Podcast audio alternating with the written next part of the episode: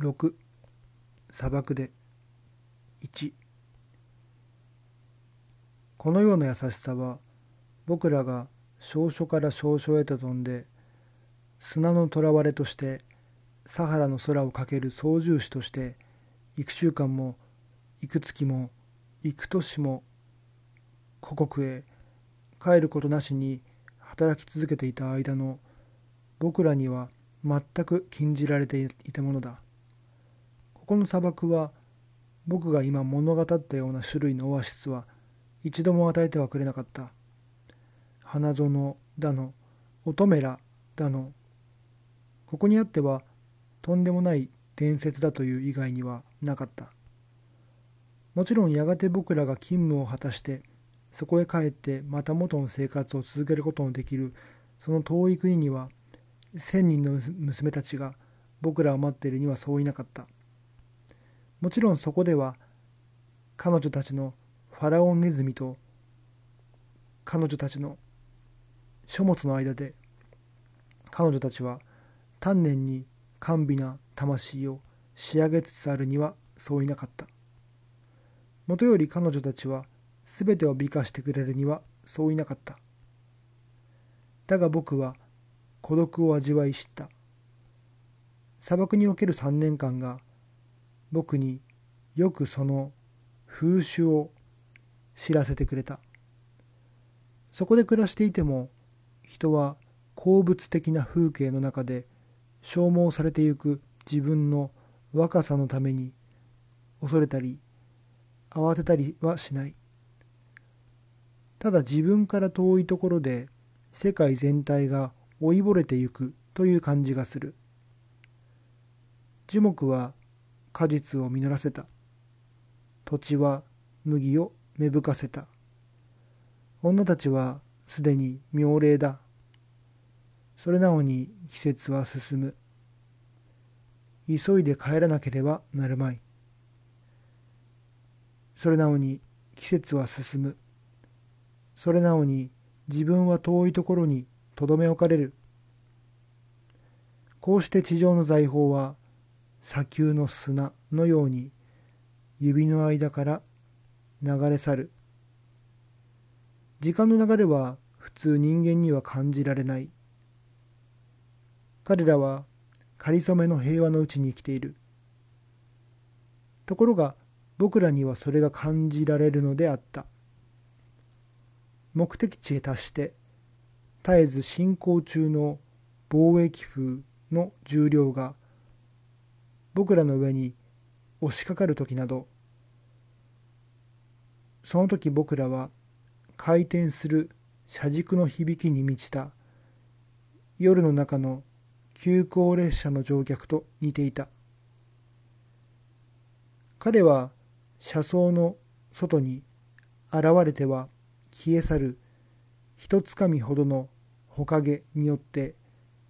その辺りの田園の輝きを村々の姿を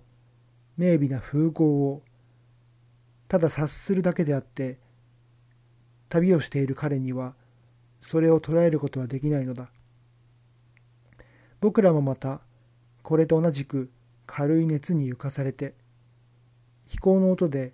耳やなお鳴り続け僕らは気丈にある気持ちだった。静かな空港に降り立っていながら僕らもまた感じるのであった。風の重さを突き抜けて未知の未来へ向かって自分らの心臓の鼓動によって運び行かれつつあると。不基準族の領域が砂漠に輪をかける。少々キャップジュビーの夜な夜なは15分おきに時計が打ち鳴らすドラの音で細かく刻まれていた。保証は次から次へと所定の大きな叫び声でお互いに警戒し合った。キャップジュビーのスペイン要塞が不基準領域の奥深く孤立していながらもこうして自分を姿の見えない脅威から守っていた。そしてこの盲線の乗客のような僕らはこの叫び声が次から次へと広がっていき僕らの上に海鳥の飛翔を描くのに聞き入るのであった。そのくせ僕らは砂漠を愛したものだ。一見砂漠は空虚と沈黙に過ぎないかもしれないがその理由は砂漠がまだ日の浅い恋人には身を任せていないからだ。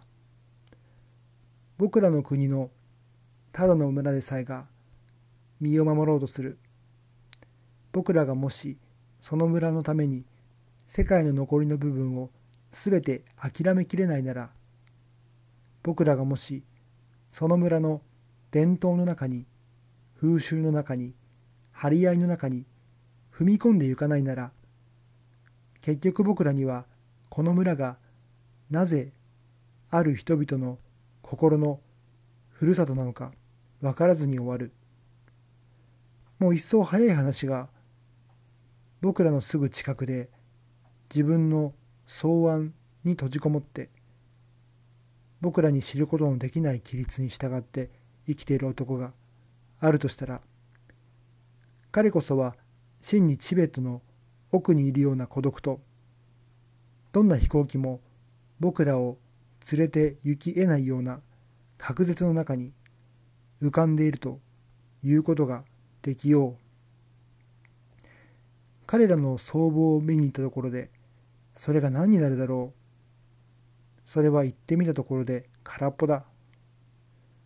人間の帝国は心の中にある。